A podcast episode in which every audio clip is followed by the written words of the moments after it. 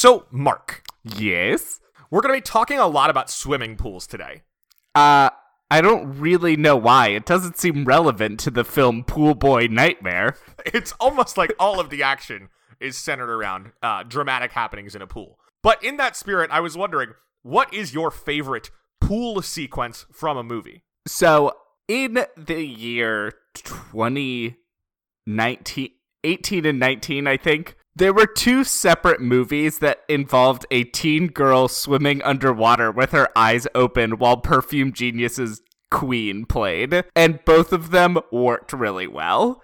In eighth grade and Booksmart, they two leads had revelatory moments underwater at pool parties while Perfume Genius played. Okay, eighth grade was also my first thought because I love the just agonizing awkwardness of the main character, Kayla, just like trying to fit in at this party that she was like clearly invited to because like the mom said that she should be invited.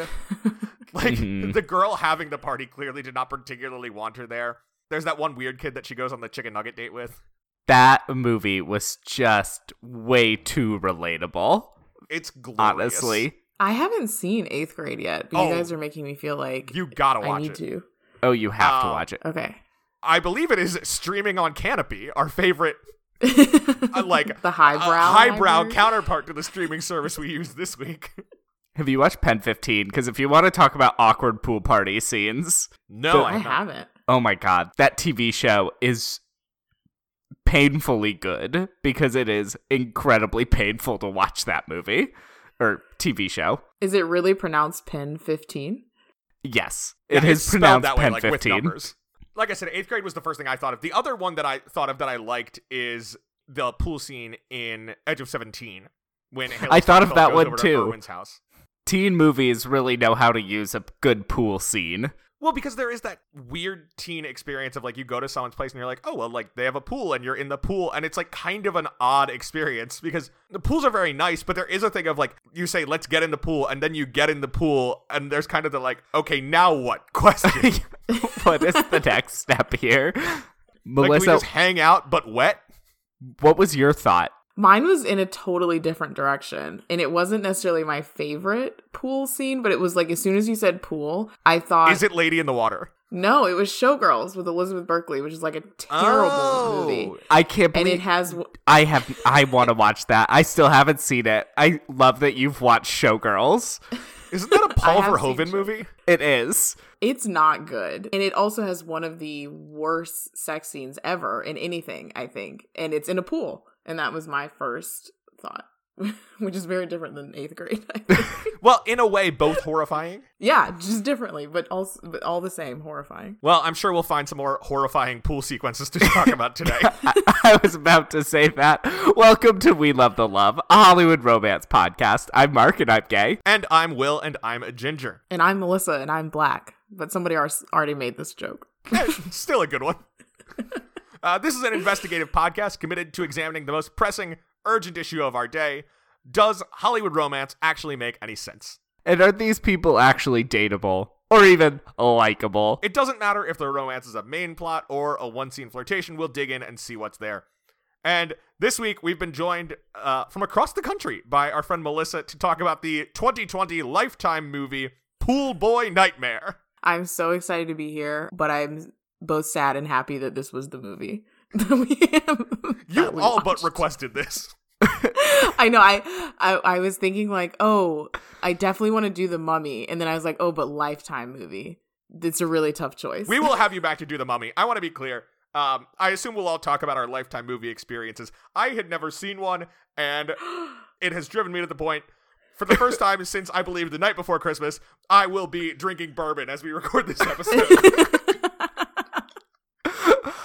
I was going to ask Will, you've never watched any Lifetime movies, right? My knowledge of lifetime movies is basically limited to Kidnapped by Danger, the Avery Jessup story. I spent some time with Nick's family, and the whole time we were together, Jim had the Lifetime Movie Network on, which is a whole channel of just Lifetime movies on repeat. And it was just always on and always entertaining. I'd never seen a Lifetime movie before this, but we would be hanging out, having a few drinks, chatting. This is on in the background, and all of a sudden, I'm fully invested in the twisted nanny, and I have to figure out how the mom is going to convince the police that the nanny is poisoning her to make her seem like a bad mom to take custody of the children. That sounds amazing. Uh, And also not dissimilar from the movie we watched. No, they're Not all the same. From a lot of yeah, they're all the same. Yeah, so I have no frame of reference. I literally just know 30 Rock parodies of Lifetime movies. They're like much closer than I similar? realized. Um, yeah, honestly, I do feel like this is pretty similar. now, Melissa, you said you watched these a lot growing up. Yeah, me and my mom definitely watched a ton of Lifetime movies, probably ones that I was too young to watch and just didn't really understand what was happening. Um, but I like, you know, the true crime ones are good, but I kind of like the mean girl ones, like stuff like the cheerleaders or like bullying a girl or or maybe like one of them's a murderer. That's always like a nice lifetime like spin like oh maybe someone's a murderer. I feel like that's always like a nice hook for these movies. Did they ever do like a murder fake out? Like maybe one of them's a murderer, but oh, they're not. She's just mean. I feel like Lifetime's not really strong at the fake out. Like it just feels Yeah, like they- it is what it is. And they The kind of give it to you in the not what you- title, and they deliver exactly what they promised. exactly. yeah. There is a pregnancy packed one that I kind of want to watch Yes. now. I've seen that one. I I've looked seen up- that one. I heard about this last night when I was telling someone we were doing this episode, and they were saying that it is based on a true story. Yeah, a lot of them are I think based on a true story, but I think it is very loosely used. It's weird how much it feels like the TV Christmas movie industry of like, all right, let's find a title. And maybe our title is inspired by real life, but at some point then we're just going to take it and make whatever movie we want and it'll probably be the most literal version of that title and that's how you wind up with like Snowmance. I mean, the Christmas movie industry is the direct offspring of the Lifetime movie. Yeah. There is, I feel, a strong link between them. And of course Lifetime produces their own Christmas movies. We've covered Right. Lifetime Christmas movies before. Which one have we done that was Lifetime? I think Spirit of Christmas was that. I think Spirit of Christmas was Lifetime, and that makes a lot of sense to me. Now, having seen a few of the Lifetime original movies. Will, does this make you want to watch like other Lifetime originals, non Christmas? I mean, frankly, n- it's the kind of thing where I feel like if I were in Mark's situation, like if I were hanging out and these were on, I would like be happy to check in and out of them. This thing was 86 minutes. It moved through plot like a Shonda Rhimes show, and yet also managed to feel long. I, I, I don't know how. amazed that it was still going on. That so, is like, I don't know that these need to become a regular part of my diet, but you know, put it on at a party. I'll sit down for a bit and check out what's going on with like my neighbor raised murder hornets. Yeah, I but I feel like the runtime was perfect. Like I really hate long movies, and so as soon as I sat down to watch this, I was like, "This better be a cool 130. Like it, that better be all it is." And it's a perfect hour and 29 minutes. Yeah. Available, of course, to stream on Hoopla, our favorite streaming service for lowbrow, made-for-TV nonsense. They also do ebooks too, which I find really interesting. Hoopla is a weird service. It's very strange, and I recommend it highly. You guys are never going to be sponsored by Hoopla. Look, we have burned a lot of sponsorship bridges. Um, this podcast has lost money, and I have no reason to believe that will change. Unless you're a, uh, I would assume you would need to be a DC local business because we have a s- geographically centered audience. Yeah, our best hope is that someone creates squareapron.com, the all-in-one platform to deliver delicious website ingredients to your home, and then thinks that we are actually advertising them and sends us a check. Don't we own that by now? Um I mean, we could argue that it is our intellectual property, but we don't formally own it in any sense. I could have sworn you joked about buying it. My girlfriend made the website for me for my birthday like a year and a half ago, but I believe it is no longer in existence. So somebody could snatch that up. Maybe I should do that right after this. Look, if you want to send us a check, by all means. Or if not, you'll see us in court. If you know anyone on the advertising side of Melissa, feel free to pass our show along. We will promote anything. maybe yeah, maybe I can grow your Bay Area audience.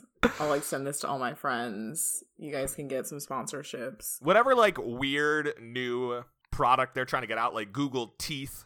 I don't know. It's like Google Glasses but dentures. Um, we will happily promote that on this show. I, I can't comment on the potential for Google Teeth, um, but happy to pass this along. If those come out in like two years, I'm coming back for you and I want my money. So watching this, I have no research on this. It's a Lifetime movie, came out last year. Oh, yeah. Most of the people on their IMDb page, it says they're known for Pool Boy Nightmare. Uh, well, this came out in September. yeah, but this episode comes out in January. Oh, yes. Never mind. So, have either of you ever listened to the podcast Porn Minus Porn? No, I have not. Because that is what I thought of during this movie. Uh, it's a podcast adapted from some live comedy theater that used to happen in Chicago, where actors would just read the scripts from porn movies, and then anytime they got to a sex scene, they would just say, "and they have sex," and move on to the next scene. And that is That what this movie felt like to me. I, and I'm not just talking about like the acting, which is not very good. Like the entire plot centers around sex scenes that we never really see, and also like the main guy's name is Adam Lance, which is a porn name. It's like set in an empty mansion in the San Fernando Valley. Like, oh this my whole god, thing it is. Felt like watching porn, but not. His name is Adam Lance. they make a big deal out of the fact that she's 18 too. Yes. That was another thing. Yes, like, they really want you to going know out their that. way to be like, "Don't worry, she's 18." Yeah. I mean, the thing is, these movies I have found, all of the acting talent comes from the lead and maybe the villain. I feel like there was one person who was pretty good though. okay, I think Adam is the best performance in this movie. Yes. No. Tanner Zagarino, because he's the only person who is not asked to play a human being. he's just asked to play a psychopath, and I think he does it pretty well. Where like he has the alarming, emotionally volatile intensity that the character needs. And so that worked for me, especially in the second half of the movie once he is clearly a lunatic. I feel like we are really not shouting out Carlton, the pool man, Okay. who I think Uh, really had the best that is- acting in the whole movie. You're probably not wrong there.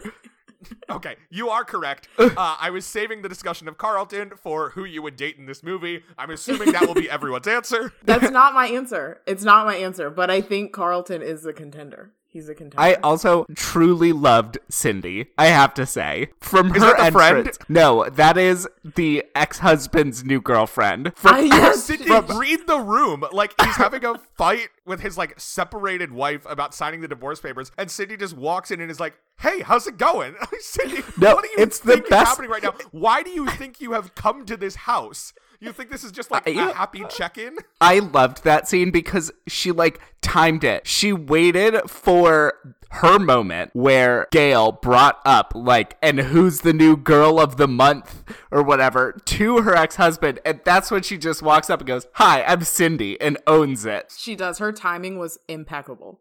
So maybe shout out to Cindy. So the actor who plays Cindy, Valeria Gomez, her performance is like 90% nodding in a way that like feels like back when I was like doing theater in high school and college, like the worst version of the acting I did, which was all like expression based, like hmm, hmm, hmm, like because you don't know what to do with yourself when other people are talking. She's just Acting is doing these different head nods in different directions. I mean, she handled her new boyfriend getting boiled alive in chlorine or whatever fairly Yeah, some like strongly. mystery chemical.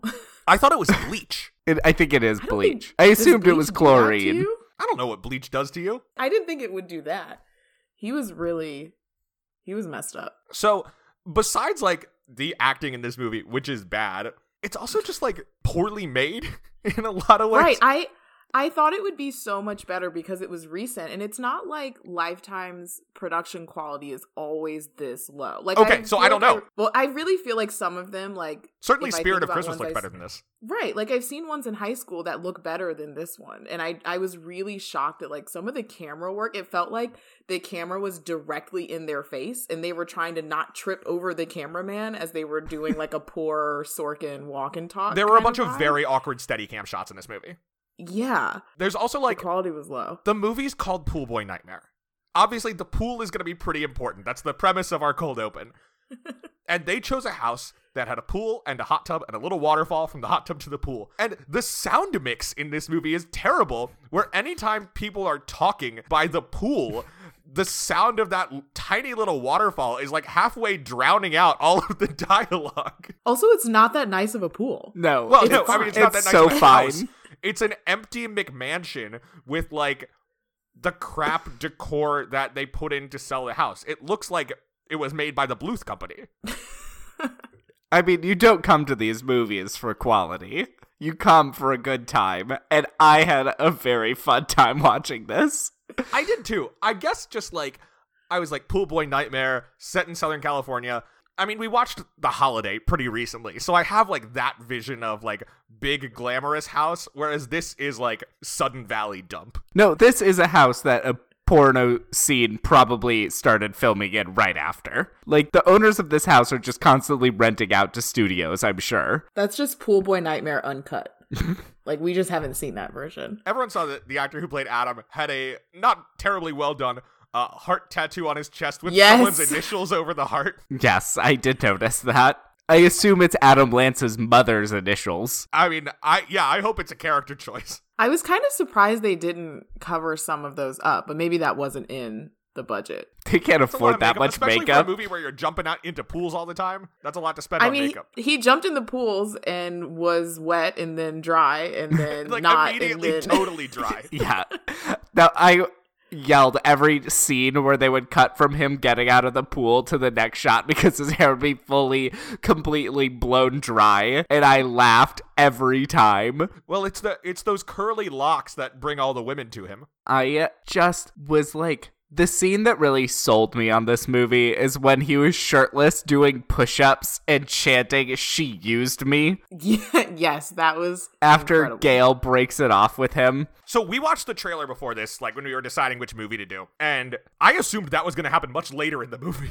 like they have Me sex too. once, and I think that's part of the weirdness of this movie is that like he gets totally fixated after having sex once. That's honestly one of the things that I truly loved is they didn't even use the like magic of movies to make time go past. It was basically real time. They didn't have a montage of them building a relationship even before they had sex or anything where there would be a reason for him to develop this obsession. No, Is it, it like just took one meet? sex. Yeah, it's the One day they sex. meet. But he already had pictures of her, like, on that day. So I think he was stalking them before, is the implication or something. I don't know. Yeah, he was definitely stalking them before. But I feel like if they let time pass, I can't believe I'm like trying to cut this movie some slack. If they let time pass, then it like makes sense how he would get obsessed. But we need to feel like he's truly off his rocker. And that's why it's just the one time, one really great time, apparently. This won't come up in the romance discussion because it's not that related, but I just want to really dig into the opening scene. Oh well, I mean, I was jarred even before the movie started because I, you know, pull up the thing on Hoopla, and I hit borrow, and then I press play, and it just like immediately starts with the monologue from the lady who gets killed in that first scene. And I'm like, wait, no production logos, no like lead me into it, no establishing shot, just immediately I have to pay No. attention to dialogue. It's time for the movie. Right, that's the thing. Like, this reminded me of uh, when I was in grad school. There was some assignment. I mean, we were studying education, but there was some assignment where we had to make movies, but there was like a hard five minute time limit, and the movie I made was seven minutes, and so I was just like, any time where someone isn't speaking, we're cutting down. I even like sped up some scenes, and that's what this movie felt like. It felt like they had sped it up to make sure it fit in the runtime. So, to me, the first sign that this movie would be absolutely insane is beyond that, after the call, the woman puts her towel down and then completely covers the towel with her swimsuit cover and then puts her phone right on top of that, which is basically the opposite order of how you want to leave a pool. You don't want to immediately get your wet hands all over stuff to get your towel. And I saw this and I was like, huh? And then she gets held underwater by a pool skimmer, which have no maneuverability or force behind them. And I was just very thrown off. I mean, that would be very alarming and upsetting. It would, but he's like holding her under the water. And I don't know if you've used a pool skimmer, but they are designed to skim. Not not drown. yeah. I also noticed in that scene and then a couple of other times throughout is like they really didn't use like pool chairs very often. Like everyone just put all of their stuff right next to the pool or like sat on the ground like next to the pool. And they did have pool chairs because there's that one scene where Becca and her friend are like chilling in the pool chairs and the friend gets mad. Yeah. But that that was the first time I noticed like, oh, they do have chairs. they just I guess don't want them for some of these scenes. I want to ask, did you guys think that the opening scene was going to be an in media res thing, or did you assume Yes. it was a different woman? Yeah, I thought that was the end of the movie. And then we were gonna like flashback and maybe go a little beyond and like see the pool boy nightmare end with his I don't know, murder. So yeah, it took me a little while to figure it out. I mean, basically once they mentioned that the previous occupant had died, I was like, okay, I get where we are. I feel like I knew that it was a different victim, if only because I like really trained myself for this is a lifetime movie. So like it's really not going to take you on that many twists and turns, but I guess from watching tons of other stuff, there were moments throughout where I was like, "Oh, this is going to be the twist." Or this is going to happen. And no, it just really was what it was. It is exactly what it promises. I just don't understand why. I guess the point is that they looked similar, but they looked too similar. The actress that was killed and the lead actress because I couldn't tell them apart. They look too similar considering how little we see of the first woman. Right. I guess Yeah. it would make even more sense if eventually we saw a picture of Adam's mom and she looked just like these women. But I just couldn't tell. I was like, ah, yes, the pretty middle aged white woman with blonde hair. That must be the lead of the movie. And it was, but it was a different pretty middle aged white woman with blonde hair. All right. Well, should we talk about the romance of the pool boy nightmare? Because I feel like we're going deep on all of the many ways that it is just banana pants. Yeah, I think we should start talking about it because I have some great quotes that I have pulled, and I'm very excited to dig into them. Oh, good. I wrote some down. Unfortunately, uh, and unsurprisingly, the IMDb trivia and quotes page are blank. However, the goofs page is not, which really sums up this movie. That's You know, the goofs page points Amazing. out things like when Adam beats himself up to make it look like Tony roughed him up, his body Yes. is covered in bruises. In the next scene, in which he is shown shirtless, his body has no bruises. He's totally fine. Like not a single even like attempt at a bruise. or like when Adam and Gale have sex, he has a two day growth of beard outside at the pool patio. He is clean shaven while they're in bed and has the beard again once they go outside. So our I goofs are covered. I love this movie because they put so little effort into this one. Wait, those are the only two goofs? There were so many more goofs. Come on, IMDb. Those are the only two identified goofs. Also, someone gave this a review of three stars with unrealistic storyline on IMDb. Three stars though. That's not nothing. Um, it does have a 5.1 out of 10 on IMDb, so it has that going for it. That feels high. It does feel high. It does feel high. I gave it one half star out of five on Letterboxd.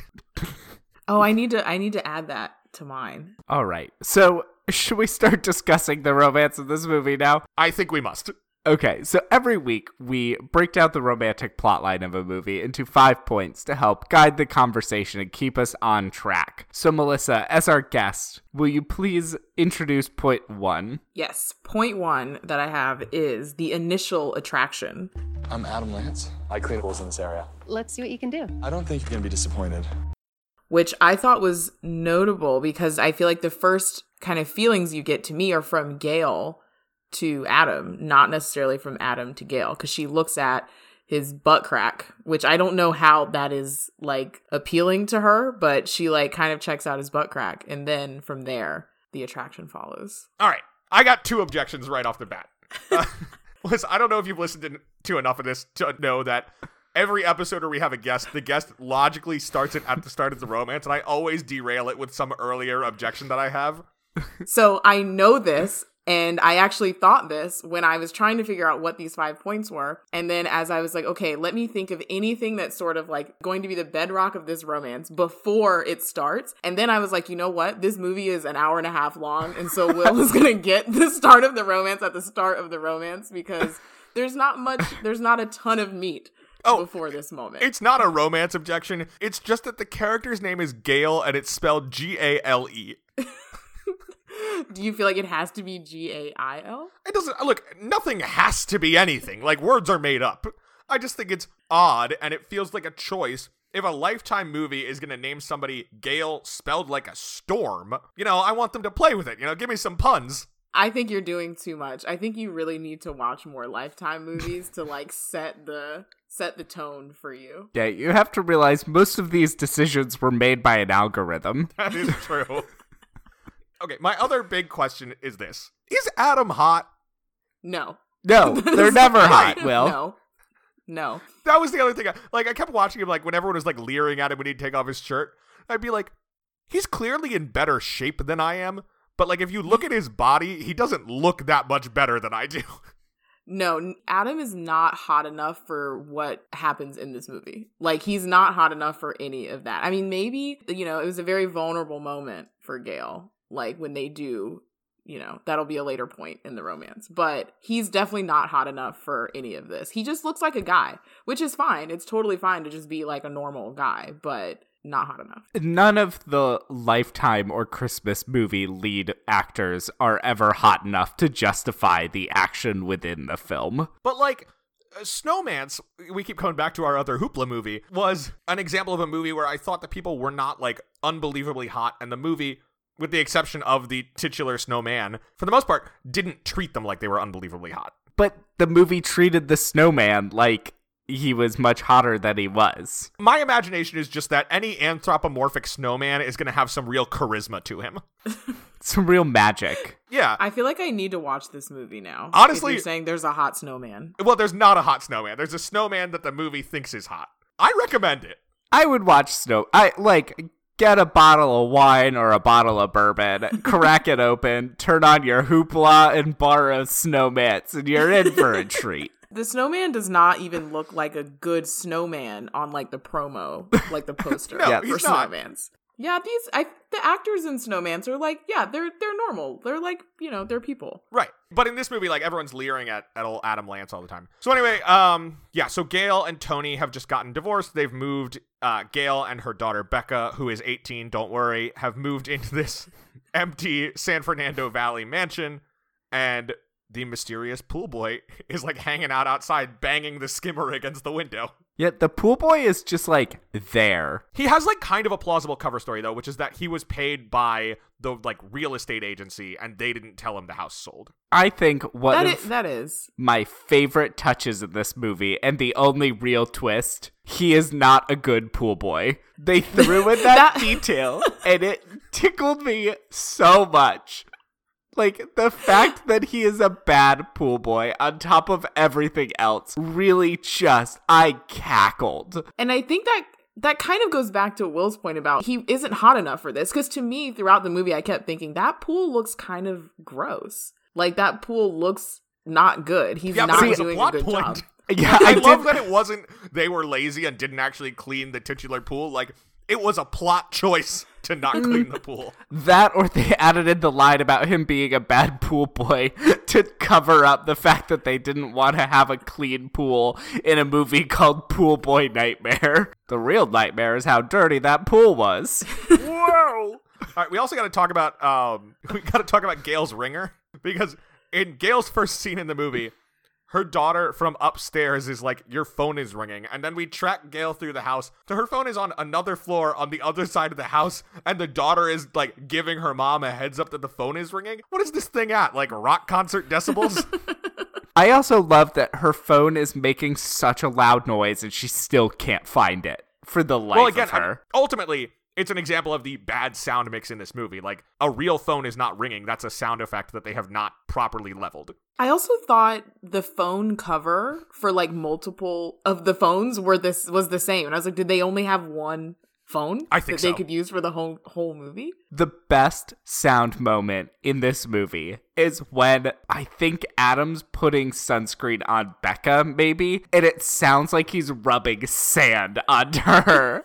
Why was it so dry sounding?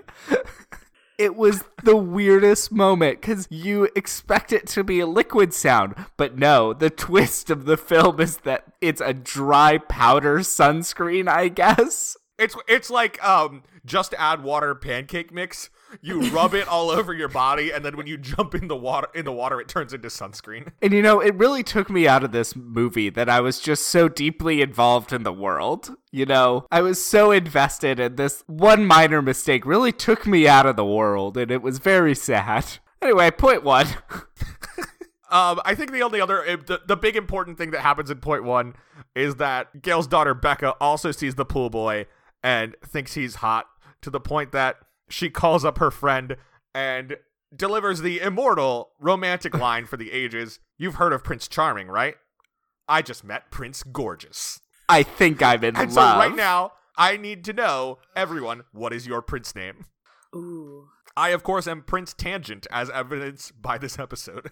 that's tough. I kind of want to be. I don't know. Maybe I've just been listening to so much Meg the Stallion, but I want to be Prince Hot Girl if we're keeping all of the hotness as Great, a do it. My first thought was unfortunately Prince Unemployed. Oh, no. so you know where my mindset is at these days. Aw. Well, um, you know, there might be some uh, some pool boy jobs opening up now that Adam is behind bars. Uh, I spend all of my time taking care of the dog and writing cover letters. That is what it feels like. So I could also be Prince Dog Dad because I am such a stereotypical dog dad at this point. Love it. I like Prince Dog Dad. So does this take us to point number two? Yep. I think it does, which is the moment of weakness, You're so stressed. Maybe I can help with that too. where for the only time in the entire movie, Incredible. Gale, Gale and Adam have sex, and and her the strap to her dress killed me that entire scene. Like I just like this Oh is my the God. Unsexiest sex scene ever. Like I know I talked about showgirls earlier. This is almost worse. I think. I I had to look away. I can't pay It's attention. the least hot sequence. I can't pay attention to most heterosexual sex scenes in movies, and this one I like actively looked away for a lot of it. I just love the pretense of like, oh, can you help me hook up my TV? And I only have the one in the bedroom. Also, I just love that the TV once it's hooked up is a pool. Like it's Yes, a scene I kind in of a was pool. like, is this a meta kind of moment right now? Like I what was is paying this attention. movie? I kind of wanted to go back and check afterwards. I was like, is this a scene from this movie? I don't think it was. yeah, I I don't, don't, think it it was. was. That would have been incredible. But They even really by that point, like reusing 15 minutes into the movie, I was like, I don't trust this not to just be using itself as a movie. So I think that it's important to know how Gale's ex husband apparently cheated on her a lot and has made her feel really ugly, and that is why she falls for Adam's seduction. right, because he tells her how beautiful she is. I just feel like Gale should have known better. Like it just feels like she's a high-powered executive in some industry that it took me a little bit to figure out what it might Okay, be. what is Gale's job? Because it marketing? sounds, it has to be marketing. It to sounds for marketing. most of the movie like she works as like a partner at a law firm. And then at some point we see her in her office where she has the meanest boss in the world. The worst boss in the world. The building says jump creative outside. And yeah, her boss has a draconian policy of never mention your personal life. I lost it when Gale was like, basically, I have a stalker and I'm working Right. on getting a restraining order. And her boss is just like, well, if you don't get your personal life out of the office, you're fired. But I couldn't quite get like the first time we see the boss on FaceTime or whatever they were kind of video conferencing, I couldn't tell if she was going to be mean or not because I felt like everything she was saying in a different tone of voice was actually really pleasant. Like, "Oh, you know, you have emergencies, those things happen, like don't worry about it." I think And then that's it just the flipped. point. I think like we're supposed to be unsure like what Gale's position is there so that we're not like, wow, she's about to get fired. We're just like kind of nervous. Now I'm the one giving the movie too much credit. We're kind of nervous when she gets to work and we're like, oh, what's going on? Like, boss is leading her to her office. Like, oh crap, Adam sent a bunch of little bags of something to her. and now she's gonna get fired over it because it's a personal thing. Like, does this boss just like issue tons of pink slips on Valentine's days when people's significant others like send flowers to work? She probably laid down the law on your day one. Don't have your significant other send anything here for any holiday, anniversary, birthday, ever. This is not that kind of office. But she's definitely in marketing. That was my that's my belief. That makes Jump sense. creative definitely sounds like marketing. And she said at one point she was working on a big campaign. And I was like, okay, she's definitely not in politics. It does feel like, you know, this movie came out in 2020. A key plot point involves Gale having to go home to pick up a flash drive. Like, they don't have any, like, cloud based file sh- saving stuff. I didn't even put that universe. together. Like, when's the last time you used a flash drive? I'm so used to watching these movies from the early 2000s where I just accepted that as normal, leaving a flash drive at home. Like, a lot of computers don't even come with that USB port anymore. Right. No, they don't, which I learned as we were planning to film this on my Mac. Um I didn't really get either why they seemed to only work on the weekends. Like it was like every Sunday she had to go to her boss's house, not even to the office, but to like her boss's house. I assumed something skeevy was going on. Right? I don't like this workplace. Toxic workplace.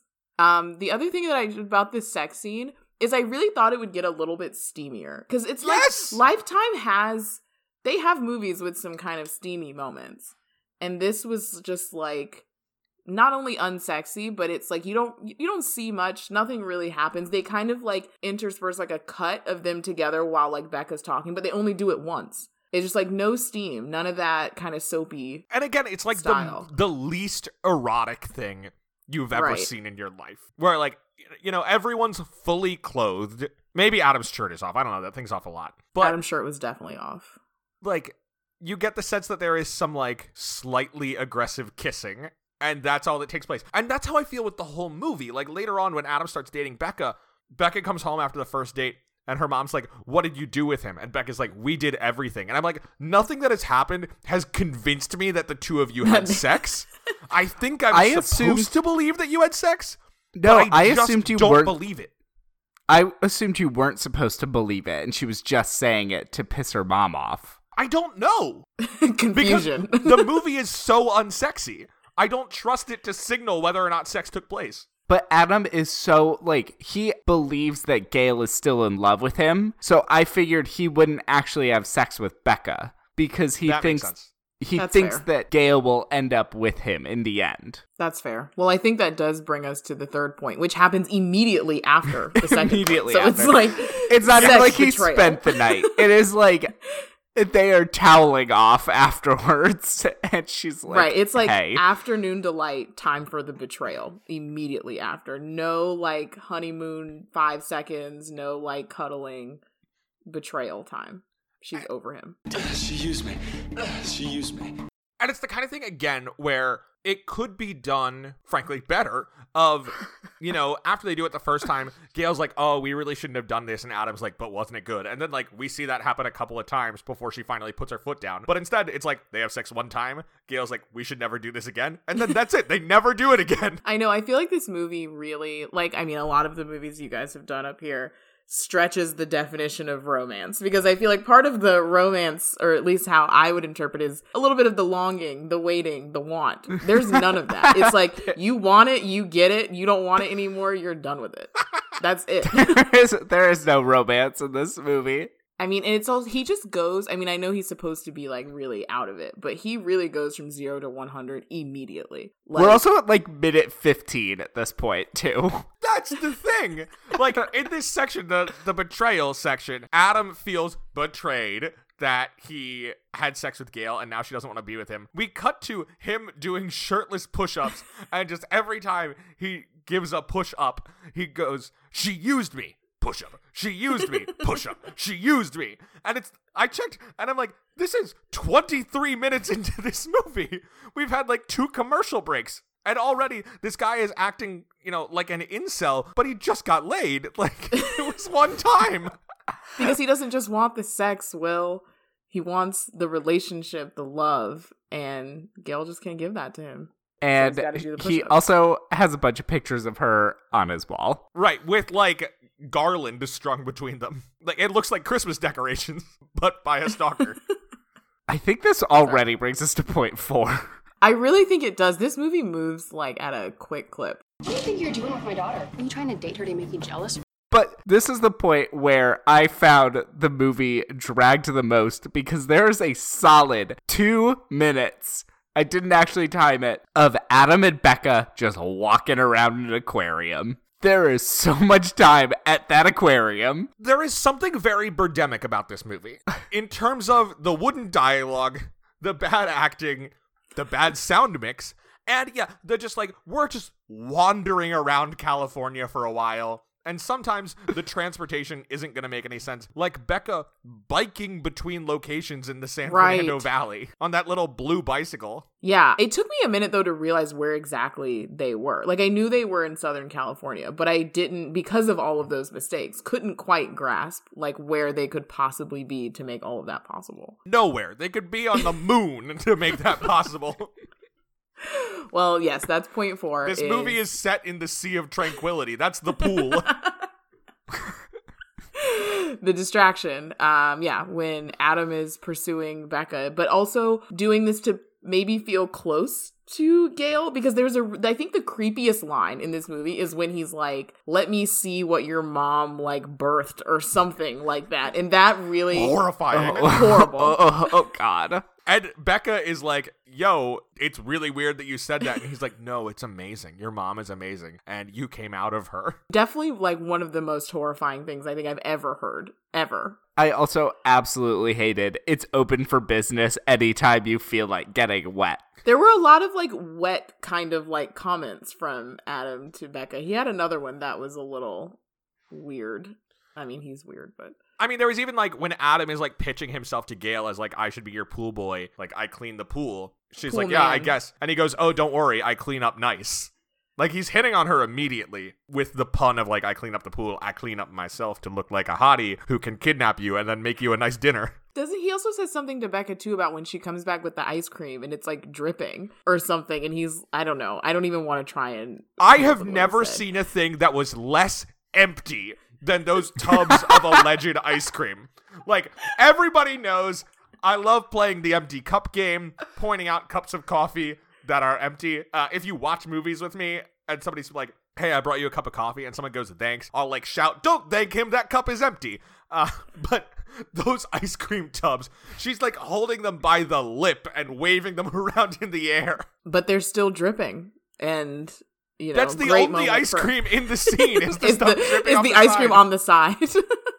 Poor Becca, though. I mean, she. I mean, not poor Becca. I guess her friends, Becca's her mom, like everyone tried to tell her. Becca is kind of awful. Yeah, she. I mean, but she's a teenager, kind of. I don't know. She's eighteen, but I feel like by 18, you should know better than to say, like, maybe if you put on lipstick, dad wouldn't have cheated on you. Yes! She also just like. I feel like Jackie's a good friend to Becca, but Becca just wasn't trying to hear it. Also, I don't really understand. There was one thing that I thought was weird. They kept bringing up is like that his name is Adam Lance, like Lancelot, like Prince Lancelot, and I'm like, I don't think anyone else is making this connection but Jackie. Everyone else thought of like Lance like a penis. I wait, I didn't, but now I Guys, am. Well, Jackie's that's because just I was watching this movie and thinking it looked like porn. So Jackie's just looking for her Prince Charming. She doesn't need the Prince Hottie. What is it? Prince Gorgeous. Prince Prince Gorgeous. gorgeous. I loved again circling back to Birdemic comparisons when Adam and Becca like arranged to go on a date and he offers her lunch or dinner. She decides on lunch and he says sounds like a date and then they part ways without agreeing to a time or place and they don't have each other's phone numbers. You know what's the biggest twist of all of this movie? Jackie lived. Like, I don't understand how Jackie survived. Adam Yeah, should have was done a lot better with that. Totally, because you know, in the same way that there's only one sex scene, there's only well, there's like the murder of the first woman, Rhonda. Yeah, And which is gruesome. It's pretty gruesome. And then there's another murder, but I really was shocked that Jackie wasn't going to be, you know, done. I also thought Tony was gonna die. He pushed her in a dry pool and she broke her leg, and that was the extent of it with Jackie. He poured bleach into the hot tub of the ex husband to the point where his eyes bled. But Jackie, just a light shove into a dry pool. Do you also why didn't Tony like smell the bleach? Like why didn't he notice at all that something could have been different about this hot tub before he got in it? It feels a little hotter than usual. a little bleachier than my usual. Well, spicy. uh, poor Tony. Actually, I think Tony might be the hottest person in the movie. Really? I, don't- think I was I too this blinded by a- his personality to think he was attractive. Yeah, I mean, it's a low bar, but I think he's probably the most good looking. He's got like a nice chunky kind of look. You know, that's that's my vibe. I like that. So, should we go to the last point? Uh, Uh, yeah, let's do it. Somewhere along the way, you know, Adam is hooking up with Becca. Gale keeps trying to tell him to back off. Like, stay away from my daughter, stay away from my family. She's like doing some like criminal investigation, trying to figure out if Adam murdered the lady from the beginning of the movie, which he did. The pool professional finds a tooth in the drain after Adam puts a rat in it. Carlton, the MVP of this movie, the real MVP is Carlton. Right. And Carlton used to be the pool man at the house. Pool boy versus pool man is a disputed title in this movie. When does one become a pool man? When they actually are good at cleaning the pool? Well, When you Adam have to wear a Being uniform. 25, he should be a pool man. Okay, 25 is the age of Um, pool maturity. and then Carlton was fired and replaced with Adam by the previous woman, who then rumors abounded in this suburban California neighborhood of gated mini mansions where people definitely don't talk to each other. That she was banging the pool boy. and also, would they have been talking to Carlton about it? Like, I just thought he was, I really enjoyed him, but he felt like a really random addition. He knew a little think it's too like much. conceivable if people are like, "Yo, do you know what's going on with like, uh, you know, Henrietta's pool?" And he's like, "Oh no, I don't work there anymore." And they're like, "Yeah, I heard she's banging her new pool boy." Like, I think that's plausible, but I just don't believe that this neighborhood is that gossipy. I don't think they know each other. Yeah, because all those houses are probably like empty. Like, there's just no one else in this neighborhood. but yeah, I guess then the fifth one that I called out is the final confrontation, which again happens like very quickly after, like, once this movie gets going, it's going. But when Gale tells Adam that she knows that he killed Rhonda, the first woman, I'd get rid of everybody who stood in our way so we can be happy. and then he attacks her and Carlton and Poor Carlton. Poor Carlton. R.I.P. Yeah, I didn't. I didn't think he was dead initially, but then I saw his eyes were open. yeah. So I thought his bad. face just got, you know, I thought he got knocked out the way that like Same. Gale and Becca get knocked out. Like Gale just falls on the floor and then she's like knocked out for hours. And so I assumed that Carlton was going to have a similar issue, but no, he was murdered. She is knocked out long enough for Carlton to be dumped in the pool, her daughter to be tied up and tied to the bottom of the pool while it's starting to be filled, and then also cook a nice meal for Gale. Cook a nice meal, fill the house with candles, like drape flower petals around. Change around. her outfit. Yeah. Like he really did the whole thing. She's okay, clearly out for like four hours from it's a falling long on the floor. time. I do wonder though. Like there was a moment that I didn't really get is when she finally tells Becca that her and Adam had sex, and then she's like, "Okay, we have to go. Let's pack up all of our stuff and leave." Why does Becca change her outfit? Because she's Like, I dumb. didn't get that at all. She's She swi- stupid. That's why. she took off a perfectly fine outfit to put on a hot Yeah. pink turtleneck in Southern California in what seems to be the summer. it's the pool season. I just really didn't. I thought like, oh, maybe she was putting on like leggings and like athleisure in case she had to fight or something. But no, she was putting on just jeans and a turtleneck. Yeah. Becca's a dummy. She is a dummy. But they actually, but their plan to trap him, I feel like was pretty smart. Like it was elaborate, but smart. Put the water on the floor. He runs in. He falls into the tub, and then we threaten to electrocute him. It like it worked I liked pretty that. well. I liked when he's in the tub and she's holding the hair dryer over the tub, threatening to drop it in to murder him. Yeah, that was pretty cool. I did not like the fact that Adam, who has successfully committed murder at the start of the movie, and we watched how very deliberately he did it, then they're gonna nail him for the Tony thing because he didn't wear gloves when he like showed up totally in black to pour bleach in the pool.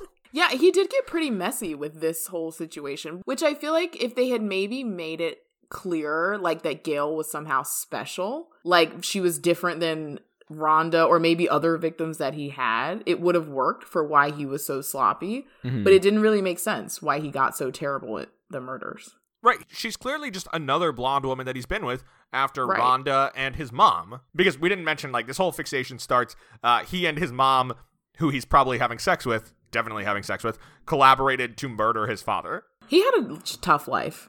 Not making excuses for him, but that is a lot. Melissa, we know that you are pro Adam. Okay, we we've gotten I- that out of the way. You think he's a hottie. You think he got a bad deal, and Gale just should have gone with him and had the nice dinner. Exactly. That's what I'm going to say later. That's What do you think he made her? Like a lasagna? No, definitely like a roast chicken or something. Just some like a throw it in the oven kind of deal. No real work. A rotisserie chicken from Walmart. Yep. Yeah, I wanted it to be like a Stouffer's like mac and cheese. Ugh. Hey, they get at him. He gets arrested. End of Yeah. the movie. I thought he would die. I really thought that he would die. I thought that like the sense of karmic justice of the universe would require him to die. Right. I feel like Lifetime movies usually end with an arrest rather than a death. Do you think they're making a statement with that? I hope they're making a sequel with that. Pool Boy Nightmare 2, Tool Boy Nightmare, where the P is now a 2. I think the feisty blonde women that lead these movies have to maintain their innocence and can't commit murder. So let Becca kill him. She's a brunette. Yeah, she could be She's a brunette. That usually means they're a bad guy in these movies. All right. So after watching the nightmare unfold, do, do you find well, it's not really a romance, but just like general believability vibes of this movie? Obviously not. Obviously not. No. No. That's in no place. that's not what they're going for. Like there's no effort to make this a believable story, and I don't need it. So there is like sort of things that we could plausibly call romance. I think the Adam Becca thing, even if it's bad, is defendably romance. Yeah. That's fair. And I guess if you take the movie at its word that he is hot, then I can understand Becca behaving this way to an extent. But again, he's not hot enough for her to, like, ruin her relationship with her mother. But is he is he hot for the area, you know? Like is he a California? But that particular part, I don't know what they look like in that particular part. But like maybe he's a San Fernando Valley 10 They are way too close to LA for him to be considered for him attractive. To be hot. I'm just trying to uh, maybe work it out for Gale, make it make some sense. But I think it makes sense for Gale. She was in a vulnerable place and he was there. Becca, on the did other better hand, though. She could have. Oh. She definitely could have hired a hotter pool boy. Like Gale, she was attractive. She could have did better than Adam.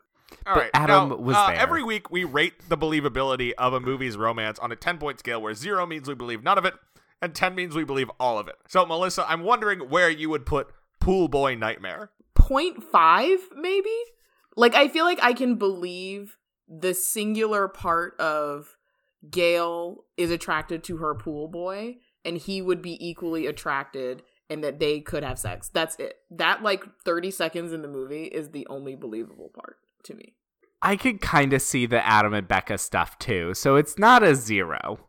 I feel like will is like i'm about to say zero no, I'm not about to say zero because you, uh, Melissa, you persuaded me of that point. I think that's true. I agree with Mark as well. I do think Cindy is implausibly oblivious. so I think I'm going to give it a one. Cindy or Jackie? Uh, I meant Cindy. Uh, Okay. The the new squeeze of Oh yes, ex-husband Tony. yeah. I think a one feels right. Okay, now Melissa, this is an important question. Would you date Gale or Adam or Becca? absolutely not none of them Adam's a murderer. This podcast is famously anti-murder. Well, it's a strong moral stand that we've taken. But it's also like, even if you weren't strongly anti murder, it's just still a no for Adam. Like, I didn't quite get the whole. Like, he's just unappealing in all facets to me. He really has You're not- nothing going for him. Lured in by his large scorpion tattoo. No. Maybe if he had a like a better tattoo. I don't know. There's really nothing going for Adam for me. Like no no shade about being a pool boy. That's fine. Like but he's not a good one. So he's not even like a good pool boy. He's not that hot. And th- yeah, there's the murder. And then Gale is just I if think he Gale were in needs charge of cleaning my pool, I'd be having nightmares. Gale is a Gale? mess throughout this whole she is a mess. She needs to get her life together and then like maybe. But And she get is a new job. yeah, get a new job. Maybe not such a big house for just you and Becca. Like, I don't know. Don't talk to Tony at all. Don't sleep with the pool boy. Like, she needs friends. I think maybe if Gale had friends, she could be dateable. That is a very good point. That is exactly what she needs. That's the only thing. She needs to get friends. Because that's also the kind of, I thought, a weird thing about this movie is you don't really see Gale with anyone else. Like, there's no counsel for her about, like, what to do about the pool boy or, like, how to handle Tony. She has absolutely no friends. No Well, support. as we continue to imagine like a better version of this movie, I think it's possible to imagine the version where, you know, we're told that Tony's douchebag argument for why they split up, for why he started cheating, is that she was working too hard. It's easy to imagine the combination of her work and like Tony being a bad dude has isolated her to the point that she doesn't have close relationships. I think that's fair. But I mean, not even like one, like a sister, you know, or like a. Sassy gay Child- coworker. Well, I kind of I expected again with Lifetime being Lifetime for her to have at least one sort of best friend that clicked some box of like kind of offensive, but it wasn't. like maybe it's the friend who is like, yo, this pool boy seems messed up. yeah. I mean, but she didn't have a Jackie. She doesn't have anything. Yeah. There can only be one best friend in a movie, regardless of the amount of characters that need friends. Right. It's got to be Mark or me. we're the we're the best friends.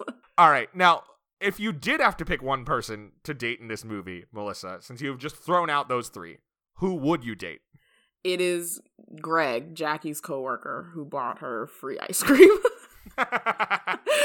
as soon as he was like, "Here's some ice cream," I was like, "That's it." He's tall. He's kind of cute, Greg. But if I have to pick somebody who has like more of a speaking role, no, Greg is acceptable. does he? Okay, then Greg. He's my choice. My thought was the doctor that delivers the bad news to Cindy because he's not on screen long enough to leave a real presence. This is becoming a trend with you. Well, we keep watching movies with no characters that are worth dating. Yeah, uh, I'm going with Carlton. He seems like a nice, friendly guy. He's up on the gossip, and like I'm not a gossiper myself, but I love hearing it. so Carlton seems like my dude. And he he can clean a pool well. He works for a company, or maybe he owns the company even, or owned. All right. Yeah, well, he's dead now. All right. Well, the next question is irrelevant. Gale and Adam will not stay together. He is in jail. Yeah, and nobody should stay together there. Absolutely not. Uh, the really important question is many of the movies we've discussed on this podcast have been adapted into stage musicals. And so the question is should the return of Broadway include Pool Boy Nightmare, colon, the musical? I would get really drunk and watch a musical version of this at a small off Broadway theater in New York. I love that. I love that vibe, that visual. Like I see myself there with you. But I don't think this should. I think this should just not ever be seen or heard of or discussed ever again. But if it had to be, a musical works. Yeah, like, Mark, I think you're onto a thing, which is that, like, if the musical existed, obviously I would watch it. but the answer to the question, should it exist, is obviously no. Yeah, that's a great way of describing the situation. Oh my god. All right, I think that's about it for Pool Boy Nightmare. We have dissected probably every minute of this movie because they are all insane. And I'm delighted to have done it. Yes, I'm glad you've now watched a Lifetime original, Will. Yeah. Uh, maybe we'll do another one. Melissa, we will certainly have you back on to talk about The Mummy sometime in the spring. Thank you. Something that is actually pretty good. It has one of, in my opinion, one of the greatest romances I've never seen it. ever. You haven't seen it, Will? Oh my I have not seen The. Mummy from the 1930s. I have not seen The Mummy from the 2000s. And I have not seen The Mummy from the 2010s, which was a part of the Dark Universe. Wow. Part of me in for a really wants you to first watch the Tom Cruise one. Just to like, No. just to You know, that. I am the biggest Dark Universe fan. I kind of want to watch it. I know it's bad and I know it's not fun to watch, but I want to watch the start of the Dark Universe. I've seen the Tom Cruise one. It's not awful. Like I would watch that over Pool Boy Nightmare, but I don't know if that says anything. Just like, how good is Russell Crowe as Dr. Henry Jekyll? Fine. I don't know. I, I'm a little biased. I don't love Russell Crowe, so like maybe that is He's the only person that I remembered who was in the Dark Universe. Oh, Johnny Depp was the Invisible Man. Um, I don't know that he was in the movie. They Yeah, cast like, I a lot of people that. who didn't appear in the movie. Melissa, I'm assuming you are not as up on the Dark Universe as we are. I I see that I'm not. Are there other? Is it is that the only movie in it? It is. um, so basically, after the Avengers came out in 2012, like every film studio announced, like we are getting in the interconnected universe business. So like that's when Warner Brothers announced like their their big like Zack Snyder Justice League plans. Sony announced like 10 spin-offs to the Amazing Spider-Man franchise. And Universal is like, we are making an interconnected universe around the classic movie monsters. And they like cast everybody. So Johnny Depp was going to be the Invisible Man. Russell Crowe was going to be Dr. Jekyll and Mr. Hyde. Tom Cruise was going to fight the mummy, but not be the mummy. Uh, and uh, I think Angelina Jolie maybe was going to be the Bride of Frankenstein. Wait, are is so None of these movies will be made. The Mummy Yeah, was a flop, but like they put together a writer's room. They like hired a bunch of directors. They redecorated an entire floor of Universal headquarters, like in honor of the Dark Universe. They were fully committed. They made merchandise. None of it is happening. so okay, but the the Kong movies are not even related to this. Are So the- those are Legendary Pictures, which is a Chinese production company that got the rights to King Kong and U.S. Godzilla. okay, well, damn. I I feel like I knew the Dark Universe was a flop, but I didn't know that it was like that. So no, it's good that we're watching the Brendan Fraser Mummy. I still want to see Angelina Jolie as the Bride of Frankenstein. To be Look, honest, I will say this. It took a long time, but Universal has wound up in the correct place, which is handing control of these properties over to Blumhouse. Because, like, in 2020, we got the Elisabeth Moss Invisible Man, which did not feature Johnny Depp, which already is a good thing. But also, that movie's really good. So, like, I think forgetting the extended universe thing and just, like, letting people do cool 21st century reinterpretations of these concepts for not a lot of money is the way to go. yes, that is the correct move. But Bride of Frankenstein is definitely the best of the monster movies that I have seen. I watched The Wolfman for a film critics club that I'm moderating at my school this year. And let me tell you, that movie is 80 minutes, and The Wolfman shows up at like minute 45. also, they shot like one scene with The Wolfman, and they show you the same scene multiple times as though it's different scenes. But Will, is it about the quest of two gay men trying to create life together? Look, nothing is better than that scientist whose name is escaping me in Bride of Frankenstein. I want to I'm- say it's I'm like two bourbons Paracelsus deep. or I, something. I committed to my task with this episode. Anyway, I think we've covered Pool Boy Nightmare. this this was longer than Pool Boy Nightmare almost. Very it is pushing it. Um, next week we will be covering the classic early 2000s, maybe late 90s. I'd have to double, double check. Comedy, The Best Man, a movie I have not seen, Me neither. but I know its sequel is set at Christmas. the Best Man Holiday. Melissa, have you seen The Best Man? I have not. I don't think I ever. I think I've seen The Best Man, or it may have been a while, but I've definitely seen The Best Man Holiday. That one I've seen. It's it's really good. All right. Well, we will find out next week. Until then, you can follow the show on Facebook and Twitter at Love the Love Pod, and you can email us questions or movie suggestions at lovethelove.pod at gmail.com. Make sure to rate, review, and smash that subscribe button like Adam smashed Gale. Reviews on Apple Podcasts in particular help other people to find the show. Is that the worst thing you've ever said?